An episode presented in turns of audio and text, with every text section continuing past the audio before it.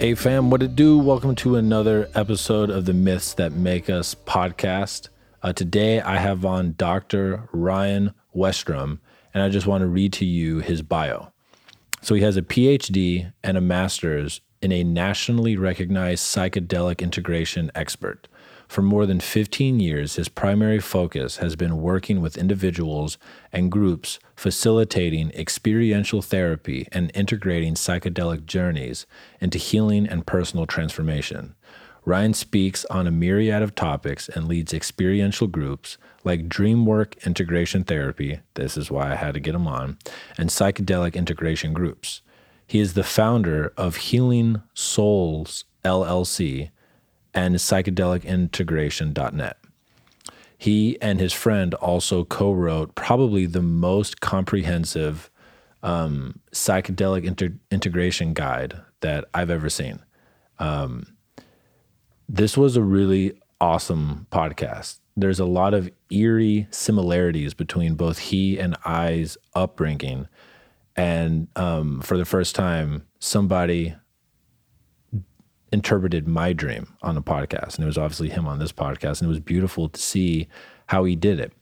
So uh, if you're curious in hearing someone dissect my psyche, uh, this is an episode for you to dance with. And also, if you're interested in what it looks like to integrate after using psychedelics, he is a fucking fountainhead of information. Um, you'll enjoy this podcast. Speaking of psychedelic integration, uh, by the time you are listening to this, I will be in the jungle uh, drinking ayahuasca. So please send me some love, send me some prayers, and I will probably have to re listen to this podcast when I get back to help me with my own integration. And if you would like to support the podcast, as always, please leave a rating and review on iTunes and share this podcast on whatever social media platform is the one that you prefer to get your dopamine hits from. As always, I really appreciate that you guys listen.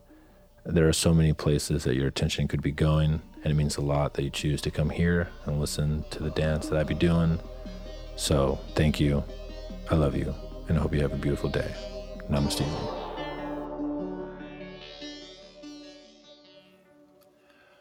Ryan, thank you so much for coming on the podcast. Um, you wrote uh, along with your co-writing partner, one of the most, I think, in-depth and um, insightful books on psychedelics and how to integrate with them. I've read all the books out there on psychedelics, and um, to call yours a handbook, I think you would have to have pretty large hands because it's a pretty big book. But it is the most comprehensive one that I have found so far. And I was telling you before the call, um, I had the call as a younger man to write something like that. But what you guys did uh, is beyond what I was capable of doing. And I'm really glad that you guys brought it into the universe. Thank you so much, Eric. And I appreciate you um, saying that. It was a labor of love, that's for sure. And as you allude, the, uh, the size of it became more and more as we kept diving deeper and deeper. So at the end of the day, it was like there was no place really to shut off until the end of the conversation. And at the end and of so the, the please. Oh, please go on. No, so at the end of the book, we we we did come into um, somewhat of a like a dilemma where we didn't know how much more to give or if we should have shut it off. And the, it's it makes it your own right? Psychedelic integration is is a personal journey. Absolutely.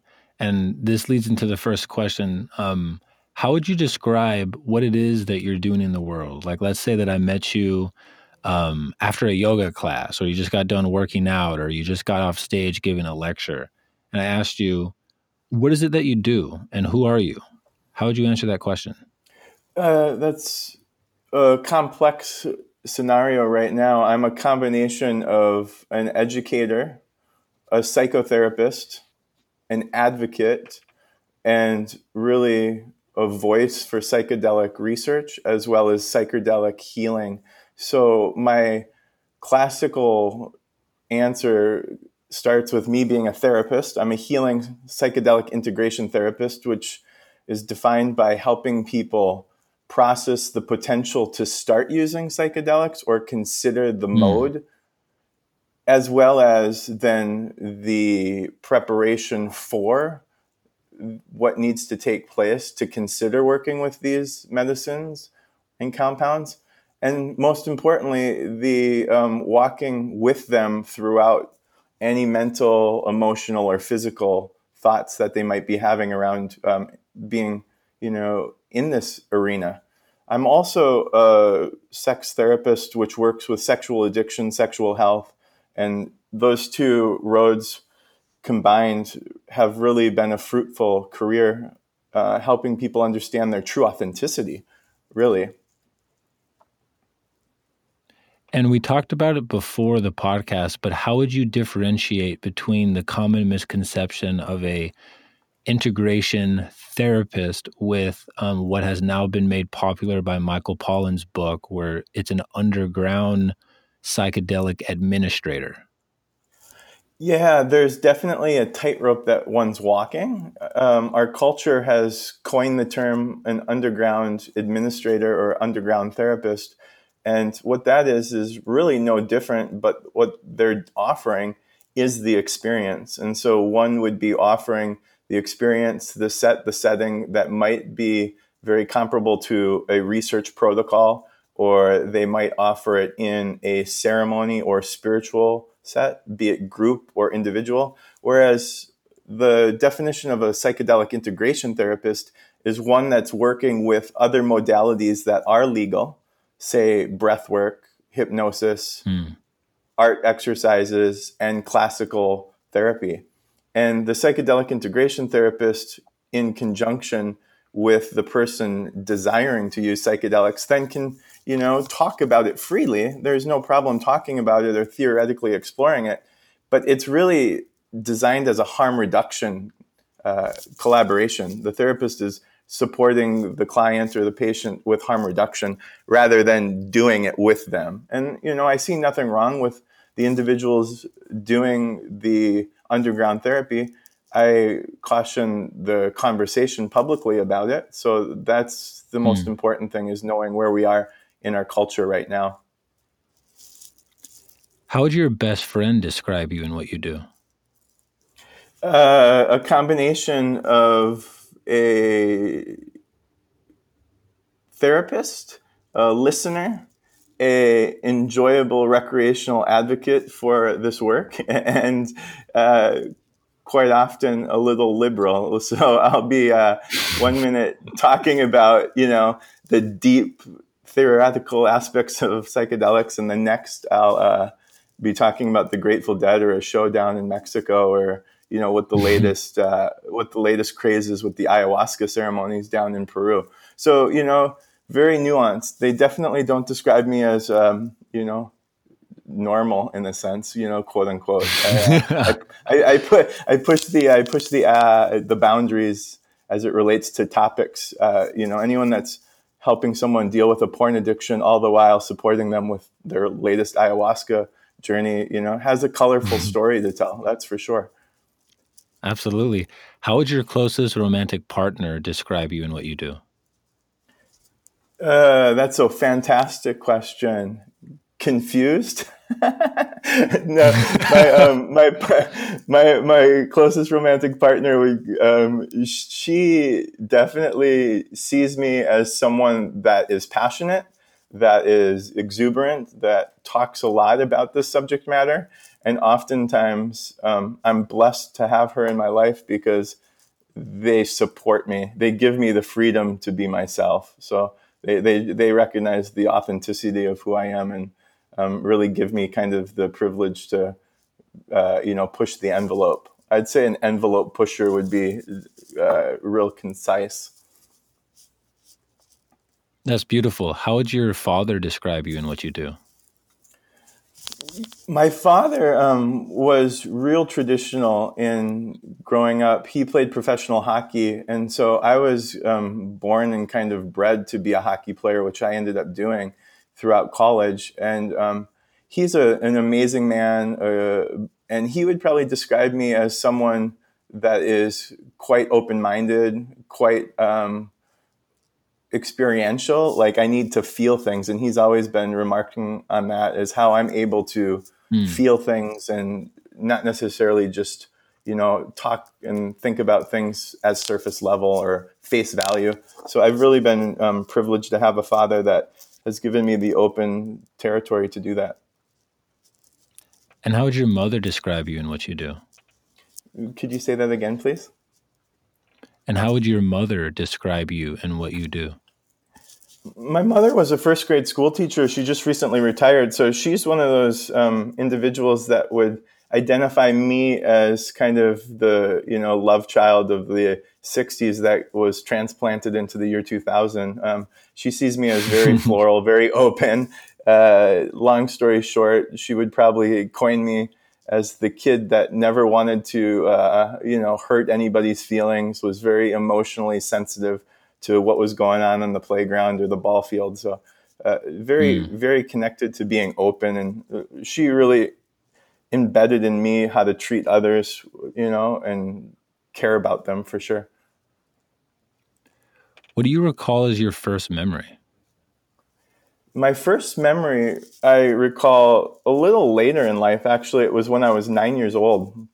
And um, growing up uh, in the 80s, my parents had one of those uh, wooden, like station wagons, green wooden panel station wagons. And I was the firstborn, oldest child laying in the back and I remember the moon, and it was a full moon, and we were coming home from my grandmother's or something, maybe uncle's. And I just had the profound feeling at nine years old that the moon was following me. And it was a very spiritual experience. It was probably wow. what I would coin, yeah, uh, probably what I would coin my first non ordinary experience. And if you decide non ordinary wow. as, you know, kind of psychedelic without obviously taking any compounds. And I just laid there. And for the longest time, all the way up till today, Eric, I still look at the full moon with awe and reverence and Same. be it the feminine nature of it or whatever. Hmm. And just remember thinking, holy shit, this is pretty outstanding. Uh, and kind of getting lost in the the volume of it, right?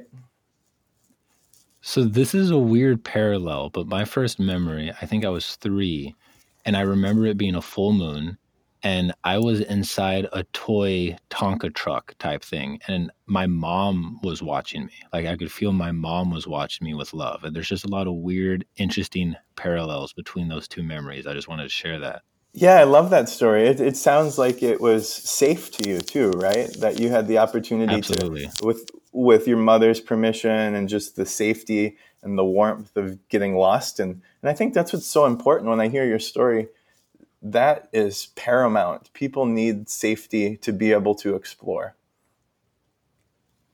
I'm curious, what do you remember being the first story that really grabbed you? Like if if you're around children, you find that when they're between the ages of like 5 and 7, they tend to find either a movie or a book that they demand be read or replayed over and over and over again.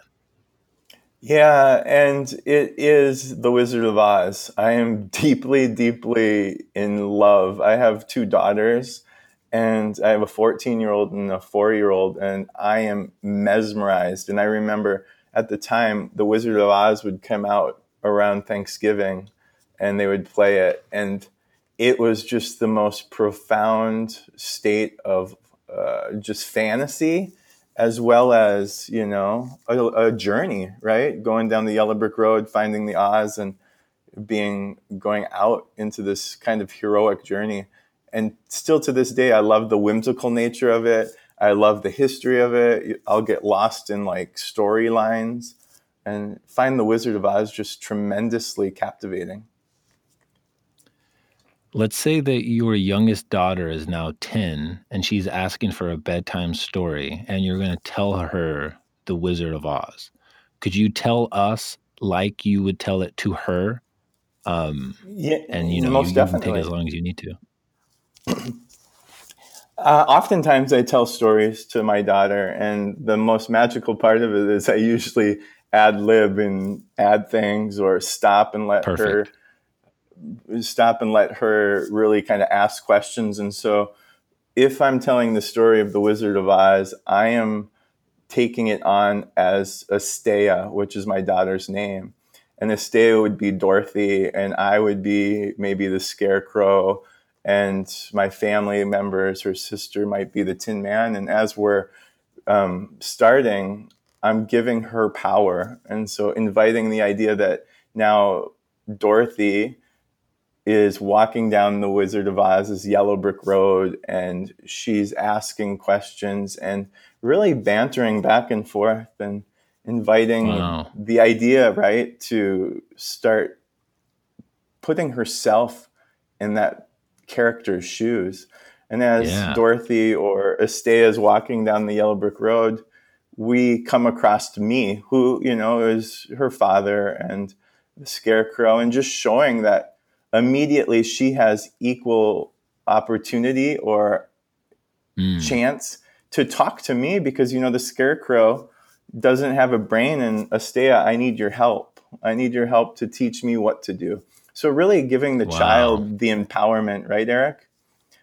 Yeah, I fucking love it. and that. Then, man. Yeah, and so as we continue to walk down the yellow brick road, we're building stories and talking about life and the magnitude of what it is. I really don't shy too far away with my daughters.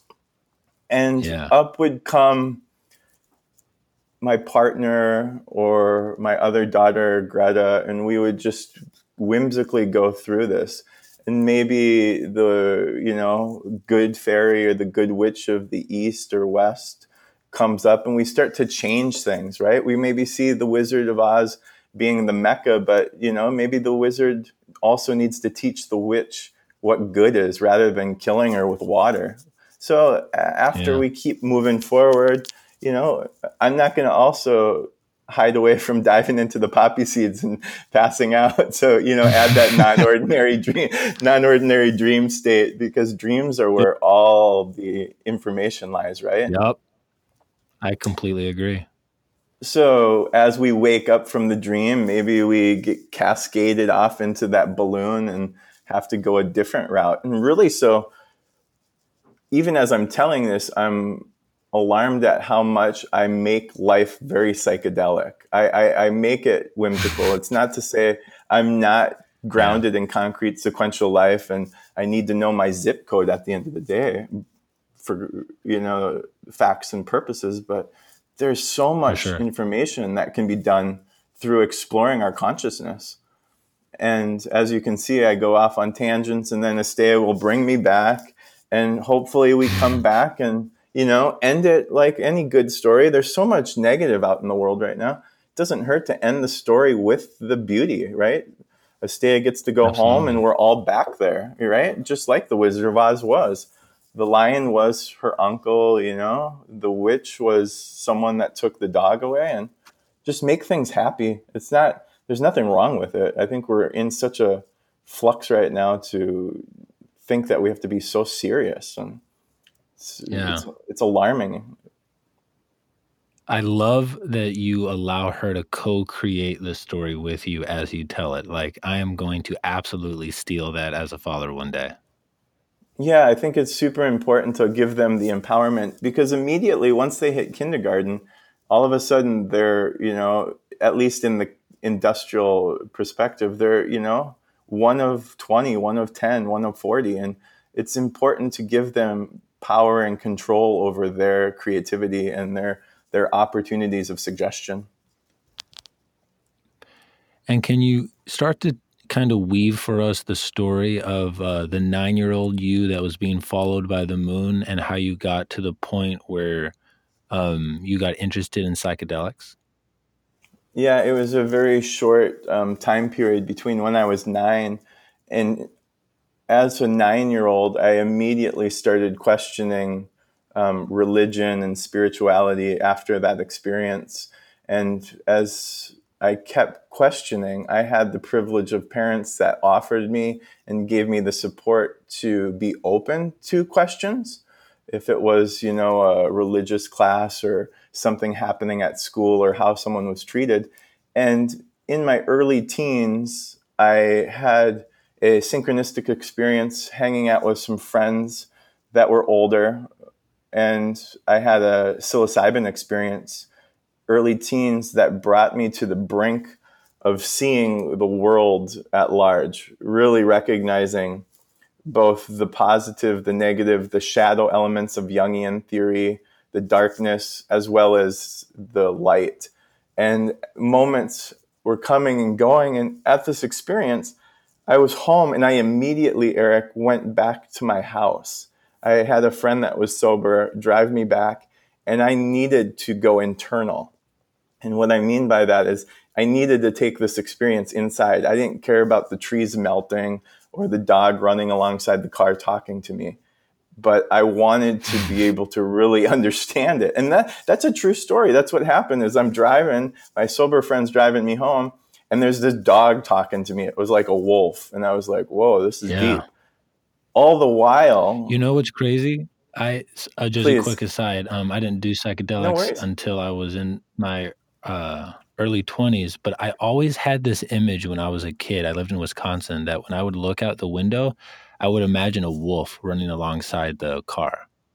I love it. I love it. Well, you know, we're northern mm. brothers because I'm from Minnesota, so we have that kind of mm. cosmic yeah. connection in, in in the geography. So, yeah, this wolf, it, it it is an alarming spirit animal still to this day, but the encapsulation I took from this experience was that I was able to have the confidence and safety to work with this medicine, which I still believe it is a medicine, and go inside and really understand, even though it was such a short encapsulated time for me, what what my true calling is, what my purpose is. And so I would do that with friends and I would engage in, you know, recreational activities of you know any teenager do but i'd always want to make it with depth and complexity and as i continued to do that books would start falling into my lap right uh, mm. ken kesey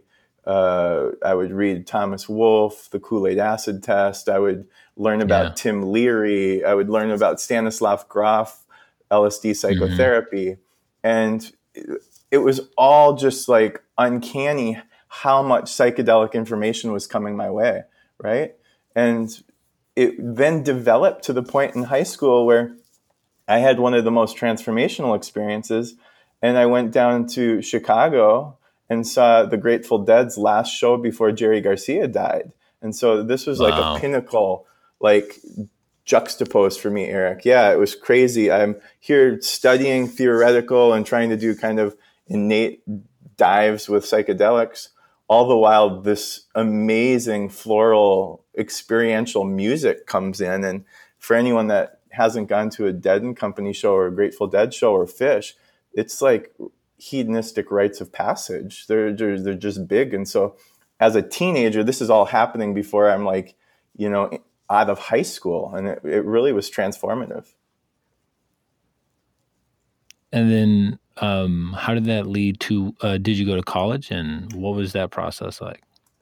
Yeah, I was. Um, I alluded a little earlier that I was a hockey player. So all the while, this kid is diving into smoking marijuana, doing psychedelics, studying hard all the while, but never really, you know, paying true credence to the sport that I've been bred to play. And I ended up going to the University of Minnesota as a walk-on goalie. And my brother is um, a Division One player too, and he was a forward. And he's uh, ends up becoming a captain of the team, and I'm sitting on the bench as a goalie, like looking in the audience and the stands and kind of daydreaming, uh, watching. And so I had the privilege to be a part of this amazing fraternity at the University of Minnesota, and played hockey went to school, got a degree in um, psychology with a minor in philosophy. And I remember the school counselor looking at me and they're like, What are you going to do with a double major or a minor in philosophy and a psychology degree? You're going to have to go to school like forever. And I go, Well, then that's the case, right? And finished up hockey and didn't really like it. It was a great fraternity to meet guys and hang out with people and throw amazing parties but my brother went on and played and played professionally, and I just immediately wanted to do um, graduate school and keep you know becoming this therapist, not necessarily focused on psychedelics by any means. I was more interested in actually child psychology and um, behavioral modification stuff. So ended up graduating from the U, and uh, it, it, was a really uh, wonderful experience. And then what was so after you graduated, um, graduate school? What was the path like? Wh- what was the dance that you were doing in your life at that time? Yeah, I had um, a daughter um, who was, say, eight. I was um, dying to leave Minnesota. I um, graduated and did my master's thesis on holotropic breath work with oh, the wow. model of Stanislav Grof. So my my yeah. my master's thesis was focused on non-ordinary states, which included LSD, psilocybin, and all the other psychedelics. But really, at the time, it was important to make a differentiation of uh, holotropic breath work or any other uh, non-ordinary states of work were spiritual in tilt and needed integration. And my master's thesis was specifically how to use transpersonal psychology, which was founded yeah. by Stan and James Fadiman and the likes of the gentleman in the 60s, with conjunction to psychedelic work, holotropic breath work. And for those who don't know, holotropic breath work is a form of evocative breathing um, that he created with his wife, Christina. And it's used to evoke similar experiences without having to ingest the compound. And that's a huge component for me is I want people to know that they can do it on their own. And so I'm kind yeah. of studying the breath work and I'm studying psychedelics still, all the while going through my classical therapy. And I found myself um, moving out to New York City for a while, uh, spending time thinking I was going to do the New York City thing. Uh, all that time recognizing how expensive it was, and then moving to the coast of San Francisco and jumping into the breathwork certification process, um, teaching yeah. people breathwork, and I then found myself needing to come back home to Minnesota, and I started uh, immediately needing that more education. I'm a real nuance of experiential, living life and learning about life through experiential stuff, and then also like education. I think there's a refined line that people can walk and Absolutely. I uh, signed up for yeah I signed up for my PhD out at what Sophia University, uh, formerly known as the Institute of Transpersonal Psychology in San Francisco. San Francisco. At what and, age? Uh, this was probably my mid twenties, thirties. Thirties is when I got my um, uh, thirty. You're checking my memory. It's amazing. Uh, probably I got my um, PhD in my mid thirties so right now I'm in my early 40s. So yeah, about 15 years ago, I think. I see. Yeah. My math is awful, but yeah, early 30s. You're, you're, it's a it's a beautiful question to ask. And uh, in the interim, I was uh, working at an addiction center. The program at the Institute of Transpersonal Psychology was an online program where you would just go and do these intensive workshops. And at that point, I started getting super, super into sexuality of as a theoretical perspective and seeing all the wounds both men and women have experienced at the you know hands of each other. And yeah. uh, now, now my experience is working with gender fluidity, gender identity, sexual addiction, sexual abuse, and finding psychedelic uh, work as an amazing modality to heal a lot of the sexual trauma that we implement on each other. So I'm curious, and this is going to be a big question, and you can, you know, dance with it whatever way feels like it makes the most sense. But what is your model of the psyche? Like, how do you conceptualize uh, what the psyche is, and how do you go about dancing with someone who wants to kind of uh, bring some order to it? Well, when I hear that question, immediately I start to get tongue tied because the trouble I have is what's the assigned meaning versus the label. I remember early on in psychology work, is one of my professors talked about the difference between the mind consciousness and then the physical brain. And a lot of times, right. just to piggyback off of what you said, Eric, at the end, when people get hung up or they want to make order of it, immediately I want to understand what they're looking for or what what's so alarming that they need to know what's going on in the psyche. In in my book, we talk a lot about you know maps of consciousness, and I think for safety and for people to feel tethered to this earth, people want answers. And as I continue to dance with this question, I know I'm not a neurobiologist, I'm not a neuroscientist. I have a hard time grasping what consciousness is based off of my own spiritual practice. And I also yeah. have a significant um, loophole is that oftentimes I'm a walking contradiction. So immediately one day I'm like, oh, yeah, my consciousness is going to carry with me, and my psyche is a part of my map of who I am.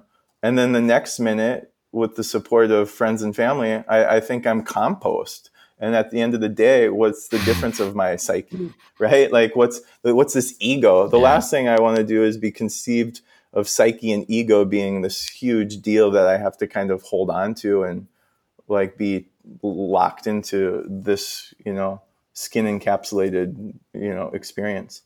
So when you talk to me about what the psyche is, it's really um, important for me to hear from clients or people what they need, right? And this is maybe my empathetic nature is I'm just as much a student as I am a teacher, and I have no clue what what I'm experiencing is any different or different than someone else, right? And I, am a I'm a storyteller. I'm also a listener, and would love to learn. Yeah. What would you say? Uh, you've heard mostly about the psyche.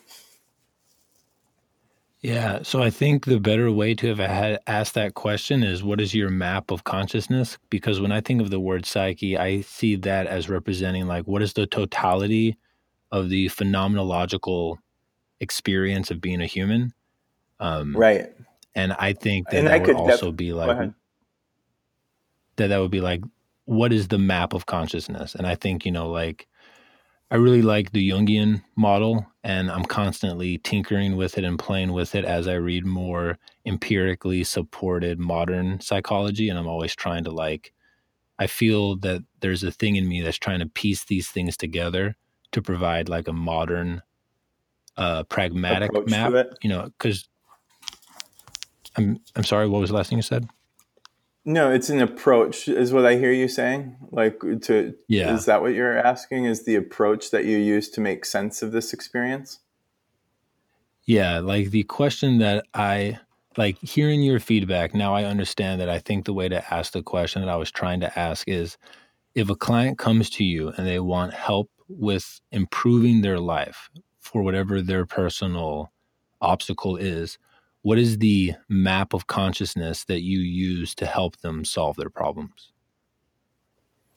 Right. And this is an important conversation to have as it relates to subjective experience. And I think we could um, combine the two questions of what our experiences on Earth as an embodied human and what the map of consciousness people want to have to make sense of their experience. And that could be under the idea of subjective approach because if I meet said client and they have this already real empirical research and study physics and they see everything as energy and they see everything as a map of consciousness through energy or the new science say I, I want to listen to that and I want them to not feel crazy as, oh, you know, hey, I just did five grams of mushrooms and I'm going to blow that theory out of the water. There's actually, you know,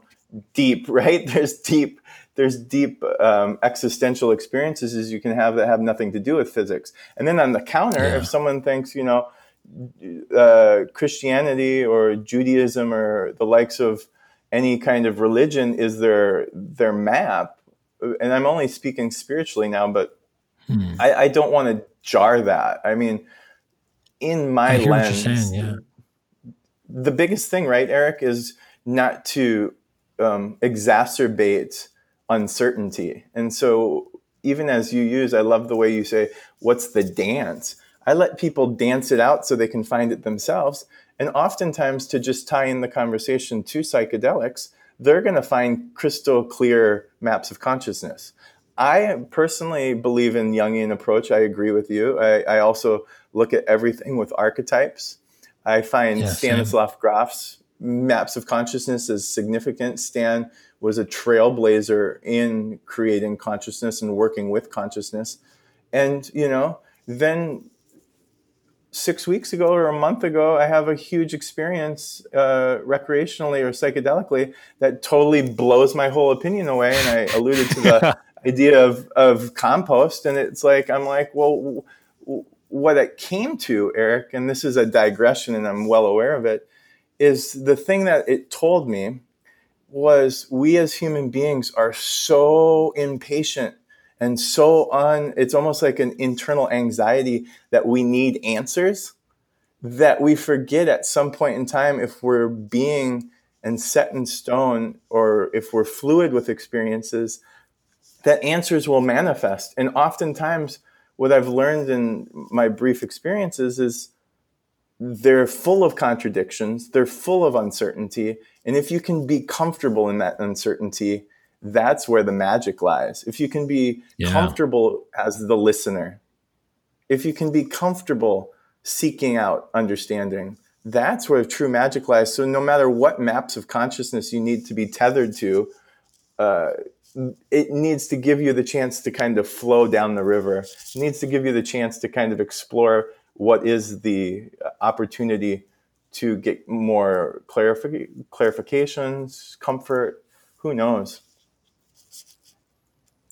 So I'm curious, what is your personal map of consciousness? Because I recognize that the way that I asked the question, uh, you're going to, the primary thing that you'll be doing is trying to learn what the reality tunnel of the client is. Um, mm-hmm. But what I'm curious is for you personally, like, if you're going to go integrate an experience, like, what is your process and how do you interpret consciousness, like your consciousness, and how do you solve problems that arise in your life?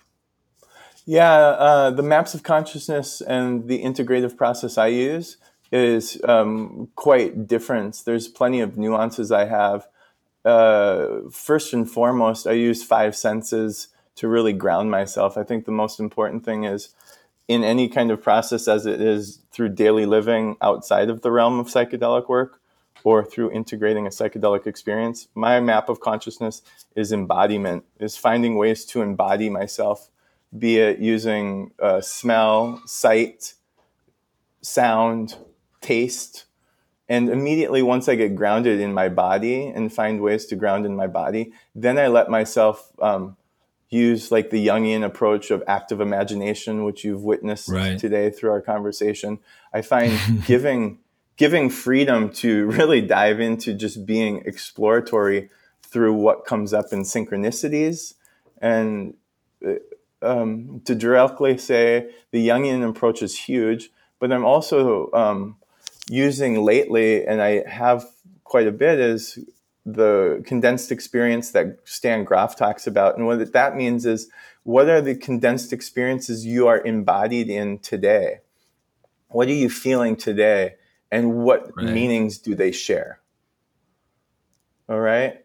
And what meaning does it have? So, if you feel as if you're living with proverbial anxiety over certain things, what does that mean to you, and why is that, and how can you work directly with it? I think, uh, on a side note, pulling cards, I use Aleister Crowley's Tarot cards, the Thoth deck. Same, actually. Wow. Do you? Yeah. The, do you pull cards daily? Yeah. This is another um, no, synchronicity, do, um, no? That once a week. Yeah, I'll I'll I'll do it on Mondays. Nice, and uh, so this is another beautiful synchronicity that I would be silly not to keep exploring. Right here we are. Yeah. We're talking about wolves, cards, and you know the, the moon, relationship yeah. to the north. Yeah, and the moon. So you know, I need places and things to both ground into my life, such as you know, working in the garden, such as creating um, integrative exercises of art, uh, oftentimes just you know right brain left brain stuff is a huge component to that as well. And then do more esoteric exercises like the the cards or astrology. I think astrology has a significant grip on me right now and continuously going down that road because i do believe it is a, a, a spiritual practice what and how do you approach dreams? Because you mentioned earlier, and like I could not agree more. I think dreams are one of the most powerful um, messages that we get from you know some other part of us that's much smarter than the egoic part. How do you approach dreams? How do you explain like the significance of dreams to people who might not understand it? And uh, what is your process for interpreting? Dream analysis to me is important, and I'm going to um, lean on my mentor, Jeremy Taylor. Jeremy Taylor um, recently passed, and he does an experience of what's called projective dream theory. And what it means is he he takes the vantage point of the dreamer. So if you and I are in, in um, interpreting a dream, I would take the vantage point of you as the experiential felt process. And to continue to elaborate on it, I would ask people not to use books because say a book was written in 1995 right. or you know even even as early as 2000 the symbolic nature and I'm not discounting what the archetypes of symbols are seems so archaic because the right? Because the felt sense experience of the individual having the dream today in 2019 is so much transformational and so much more important to look at. So, what Jeremy Taylor did was he went through this experience of saying, and what he taught me is, in my imagined version of the dream. So, if you, Eric, are having this dream and you're talking about a wolf running alongside your car, and it is a dream-like state, but it's real, it's in your dream, I would say in my imagined version, I wonder if the wolf is protecting you. Is the wolf protecting me? And so rather than like project and say you, I would say me. And then you'd be able to like, right? You'd be able to like check it out and go, hey, this is really cool. I get this experience to watch my feelings, my physical body reaction, and my felt sense right. as it relates to this person talking about it. And you could say yay or nay as the dreamer. You could say, oh, that doesn't sit well with me, hmm. or that does sit well with me, right? And then it just like continuously mushrooms. Please. Yeah, because I do find that my interpretation, especially if I'm not really kind of like if I've had too much coffee that day and it's 3 p.m., I find myself I'm telling them what I think it means, and they tend to just accept it. And this seems like such a more beautiful and inviting way to actually see what they think about the symbol. So that's really good. Yeah, right. And so I even uh, actually have brought it into my therapy practices. Um, I, have molded it uh, quite a bit, and so I'm expounding on what he used as projection dream, and I, I think it's really helpful because it's a safe way, Eric, to be able to speak through an unconscious or active imagination and yet at the end of the day what i'm doing is trying to empathize with what it might be like you know to be hanging from right. the top of a building and go is it anxiety? Is it fear? And they could say no it's not. It's it's not it's none of those. It's just exhilaration. And maybe they didn't know mm-hmm. it was exhilaration. Maybe they were like like you said surface level thinking oh gosh i'm fearful of falling off of a building and so I so I lean into fear, and they say, no, it's not fear; it's actually exhilaration, and I'm looking forward, you know, to adventure. Who knows where it could go? Yeah. But dreams are magical, and and I um I owe a great deal of uh, that experience to the person, right? Because then the person can meander down the path and say, oh, this resonates or this doesn't resonate. Right. Yeah, and so I'm curious how how do you explain dreams to someone who might not think that they're significant? Like, what's your angle and how do you kind of weave that story? I'm a firm believer of consent. So if someone doesn't believe that they have any meaning, I'm going to go to that first. Uh, I'm going to exacerbate why why does that right i, I use the term make it bigger I, I want people to get uncomfortable in their skin and so immediately someone pushes back and says you know ryan dreams are frivolous. They're just you know our consciousness trying to you know card catalog our experience from yesterday. I would immediately go why why do you have that position? What what what's secure about that position? And really mm, kind of that's invite, a good question in, yeah what what makes that so secure? Or why am i taking this vantage point eric? And i like that yeah. Thank you because what it's doing is it's developing them to to question right? I want to immediately and this isn't just in therapy. I mean this is you know dinner parties next door. This is different places. Like i, I we have these dream conversations all the time around my house and so yeah. i'm like why why not? And so once we get to that equilibrium of saying this dream is going to teach you something, I, have found remarkable entry points to people going into really deep conversations with one another that are Absolutely. heartfelt and meaningful. And yet there's still that kind of far removed because we're you know archetypally and kind of you know under the yeah. full umbrella of talking about dreams so we're not talking it's not so threatening when, when you start talking about um, you know, me flying across the cloud and jumping into a pool, right? People, people still, but they find significant meaning in the archetypes and what could be a commonality amongst each other. So I'm curious, like if I reposition this question and let's say you were at a dinner party and there was a very curious person who was kind of playing devil's advocate and they wanted you to convince them why dreams are important. You know, you guys are eating dinner and drinking wine, and they seem very smart and very curious and kind of playful. And they invited you to try to convince them. How would you do that? Or, like, w- what would be the response that you would give? Uh, immediately dive into, so I would immediately dive into meeting them and joining with them and, you know, really diffusing the, uh, the question all the while dive into asking them if they have a dream that they'd like to share with me. So I'd play yeah. with it, or I would um, use myself as an example. I'm really transparent.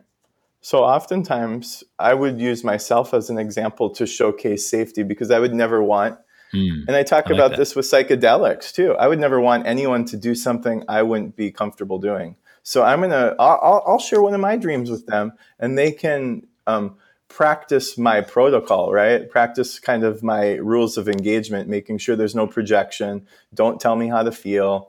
You know, bring up ideas that you feel connected to my story. I, I don't have any problem with that. And let's see what happens. That's what I would say. Is let's see what happens. In more cases than not, I guarantee people would find transformation or clarity with why dream work is so magical. I love this. Can I share a dream with you and can we just kind of walk through how that dance would go? Yeah, I would love to. Um, so recently, the most significant dream that I remember having is I was inside this like underground cave and there was this huge kind of like cave platform. And I remember there being like a crowd of people, but I don't remember anyone specifically. And um, on my right hand is this huge bald eagle, and there's this understanding that the bald eagle's talons are poisonous and that anyone who holds it will be killed, but that I was able to hold it in a way where its poisonous talons could not harm me. And then mm. there's this woman that I know in real life who um, she's kind of a symbol for like female strength, and she's pretty fierce, um, like strong and when she saw that I was holding the eagle, she told me, like, I don't remember specifically what she said, but the feeling was because you're able to hold this, you're going to have the crowd's attention. And now it's your responsibility to articulate the importance of this bird. Wow. Wow. I love it. So, to go through the process, and we won't do this for this example, but I would invite you then to retell that dream and ask what the feeling is that you get. All the while, there's a couple of rules of engagement. I'm going to ask questions, and the questions are going to be as the dreamer. as the dreamer, I wonder, and yeah. I, I as the dreamer, I wonder what mm. was my feeling like. And you're going to hear this, and it gets confusing for people. But I, I am going to be speaking from an I stance because I am you in the dream. I am the one yeah. that dove into the cave that's on the platform that's holding this eagle. And I just feel empowered. And I wonder what was my feeling after waking up?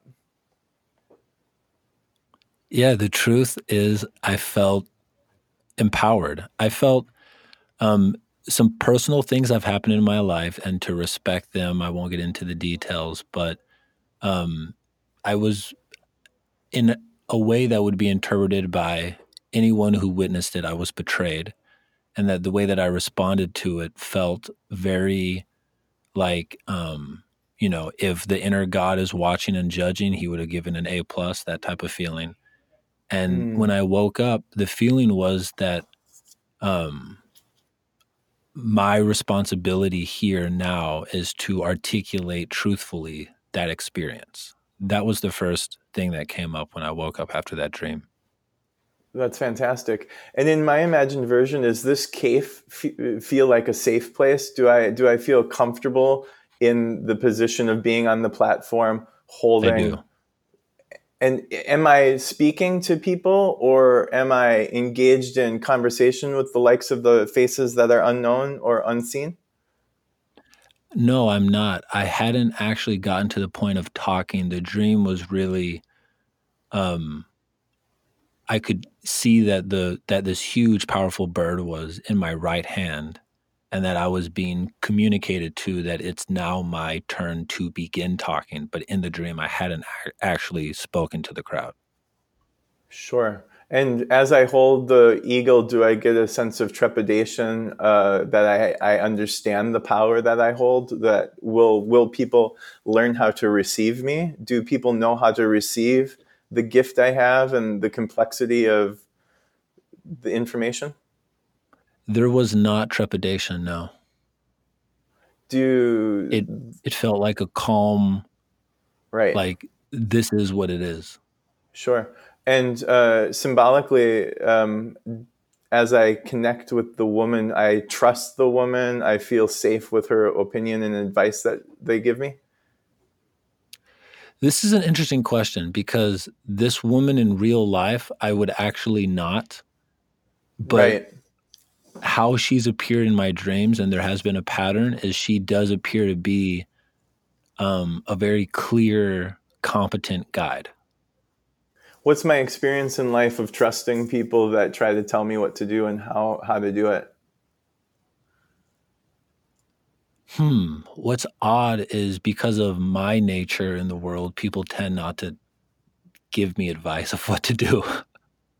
Sure, sure. And that's what I'm wondering is is underneath it all, if I and this is just in my imagined version. So now I'm shifting in, into in my imagined version, I wonder if I'm still practicing. Uh, I'm in the underground, however, I'm on a platform.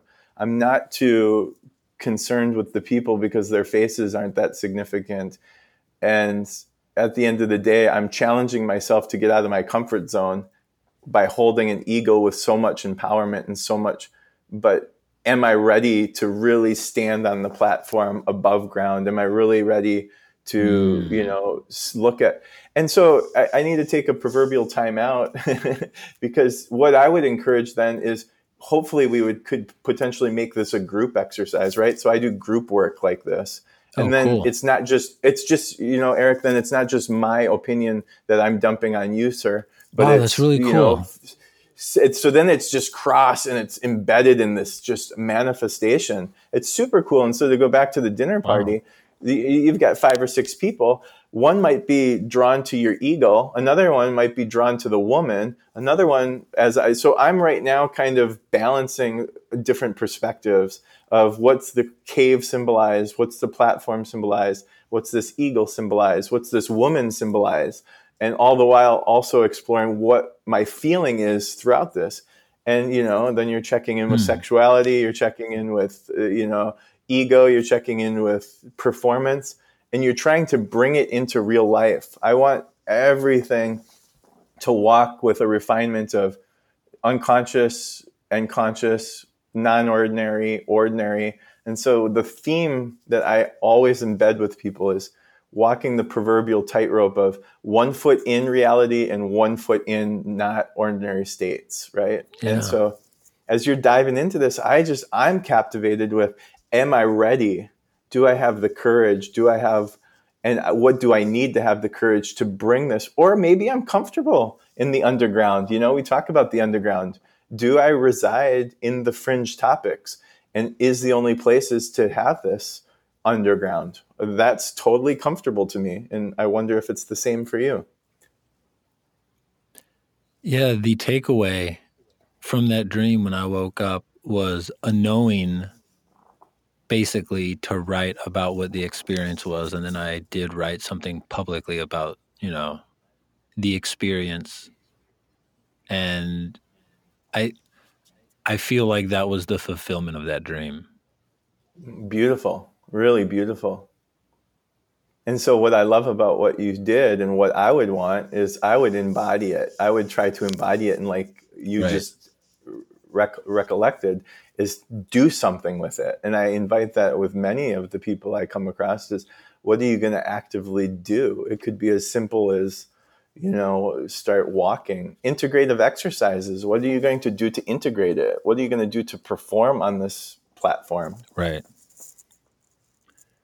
And so fantastic. um yeah, so thank you so much for doing that. I've I've picked up a few core things that I'm going to carry with me forward because people are asking me to interpret their dreams like every day and I love doing it and you've taught me some core fundamental things that I'm going to be adding. So thank you very much.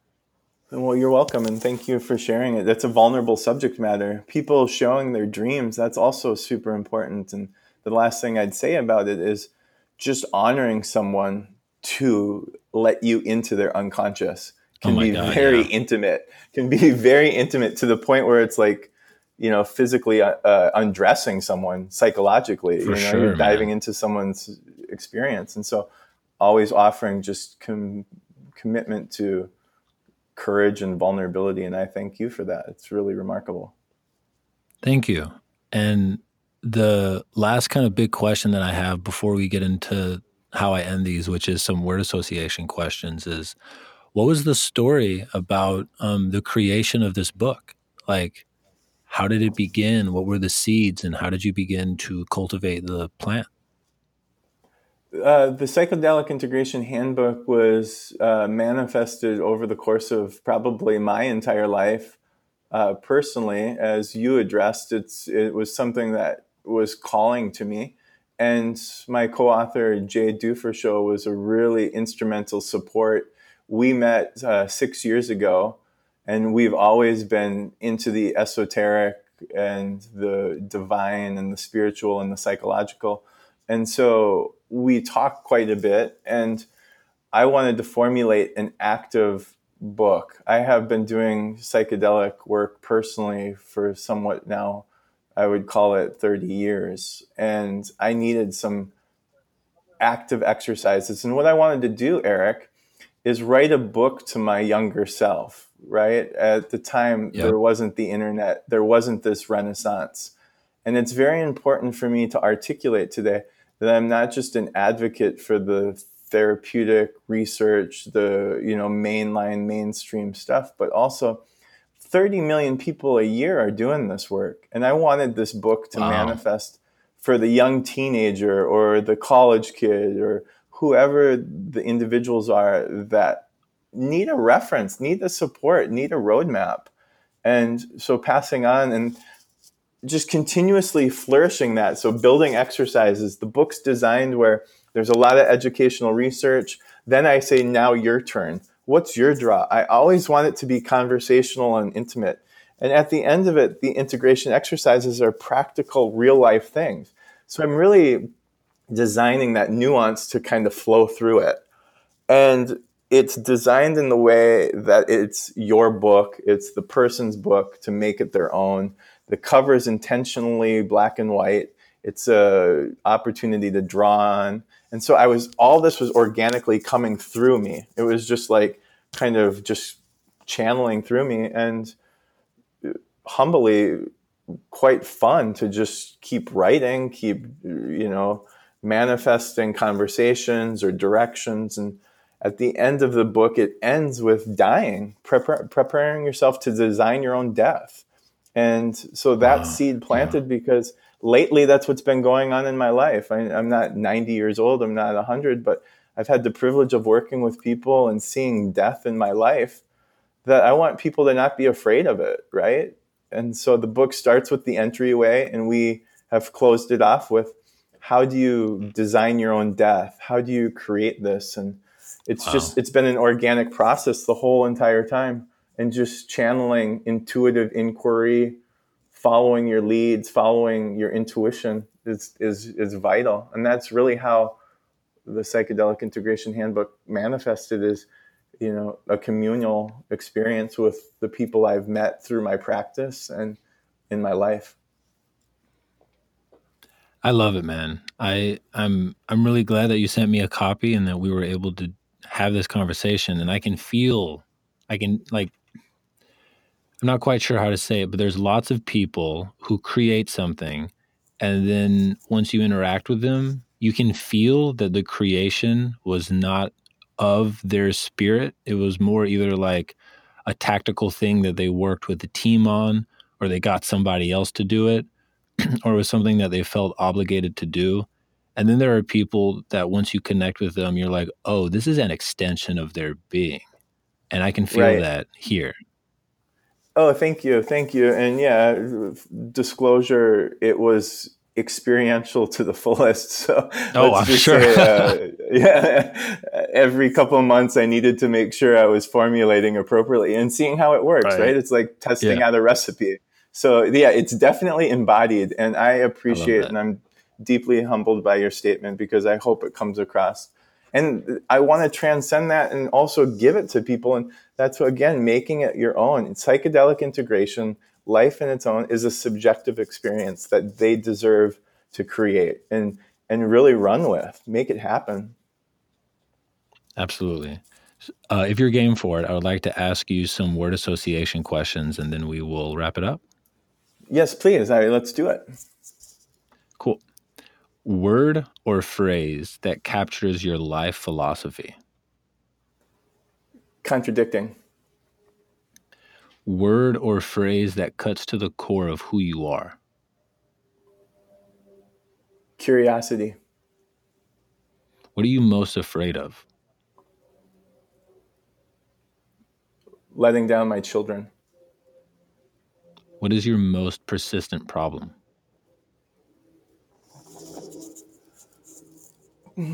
Staying consistent is your need for control low, medium, or high? Low. Are you more intellectually or physically competitive? Physically and intellectually depends. if it's against my brother, it's physical. Are you more critical of yourself or of others? Self. Do you prefer fast or slow choices? Slow. Molasses Pressure slow. Co- slow. Pressure comes from internal. And pressure feels like in the body fluid, ever moving. In my community, I am a king, a warrior, a magician, or a lover. uh, lover. It all comes down to love. Success love is love leads. That's lovely. Love leads by just walking it, embodying it. It's like it's just been downloaded on me so much, and it's the proverbial yeah. kind of question of the year is what is love? It's being, you know, seeing others as you would want to be seen. Love leads. It's that's all I can say. I love it. My vision. My vision is to leave a legacy of compassion, peace, acceptance, and to walk on this earth with gentleness. Walk gentle. I am.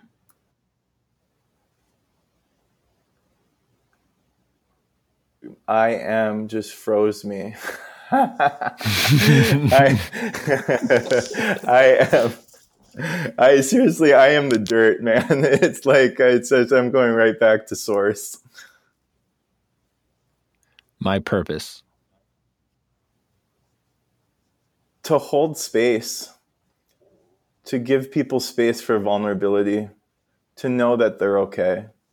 It literally it brings me to emotion just to let people know that they're okay and we're all in it together and there's just a place for me to hold space to listen. The most defining moment of my life. Uh, five grams in my early teens um, mm-hmm. seeing my two daughters born. There's, I would say I've had some different lifetimes. There's plenty mm. of them, and some of them I can't even still talk about because I'm still trying to formulate them. And this is the last question. It's got a couple of parts, but let's say that you've reached the end of your life. You know that you're going to die the next day as you sleep. What do you do on that last day? Who do you want with you? And if you could leave one note on a piece of paper to your grandchildren, what would you say? I'm going to start with um, knowing that I'm going to die. Um, I, I, would love to design my death like Aldous Huxley and have everybody in the room and someone administer me a little bit of LSD or psychedelics that night. This is another before. synchronicity. This is exactly yeah. wh- how I fantasize about wanting to die. That is the exact right. thing. Yeah, I, I will say that's the one jealous bone in my body is he scored a pretty good experience on his deathbed yes. having Laura, and that's a you know plug to the timeless moment. Laura Huxley's book is amazing. It's a great story. So beautiful. So beautiful. I would. Um, that's the night before because I want to be present. I, I will contradict that by saying that morning or going into it, I want to be present and alert because I think our breath is a magical vehicle so this is you mm-hmm. talk about death with me. It might be another hour and a half. I want I want my daughters to be next to me. I want my partner to be next to me, and it's very important for me to just sit and let them witness it. Let them see that yeah. there's nothing to be scared of. I'm really not scared of what's to come. I've witnessed it in my own personal life, and I want people to be comfortable with it. I want it to be a magical act. I, I, watched Tim Leary's experience of his dying, and that seemed quite unique too. People coming in and flowing out, and just being conversational. Let whoever in. It's not some kind of stigma that certain people can't come and certain people can. I would love to know who would want to be around, and maybe it's just me being silent by myself because I'll have that time. We're born here and we die here but I, I really would love my children and grandchildren, if I have any, to be a part of it. Which leads me to know what I would write in a note. Is it um, to grandchildren and my children? Yeah, um, that I did my best and that I, I love leads and I did my best with what I knew and I didn't know everything. And I, I think leaving with humility understanding individuals with um, what I say to my oldest before she goes off to high school every day is be curious, be kind, and lead with love and just challenge yourself to, you know, walk in this world gentle. It's so important to just walk in this world gentle. There's so much aggression. Ryan, thank you so much for coming on the podcast and for creating the works that you have. Eric, thank you so much, and I appreciate it. And anyone can reach out and find me on psychedelicintegration.net or healingsoulsllc.com. Eric, it's been amazing. Thank you so much. I hope you have a beautiful day, brother, and I will probably have you on here again. Yeah, I would love it. Anytime. Take care.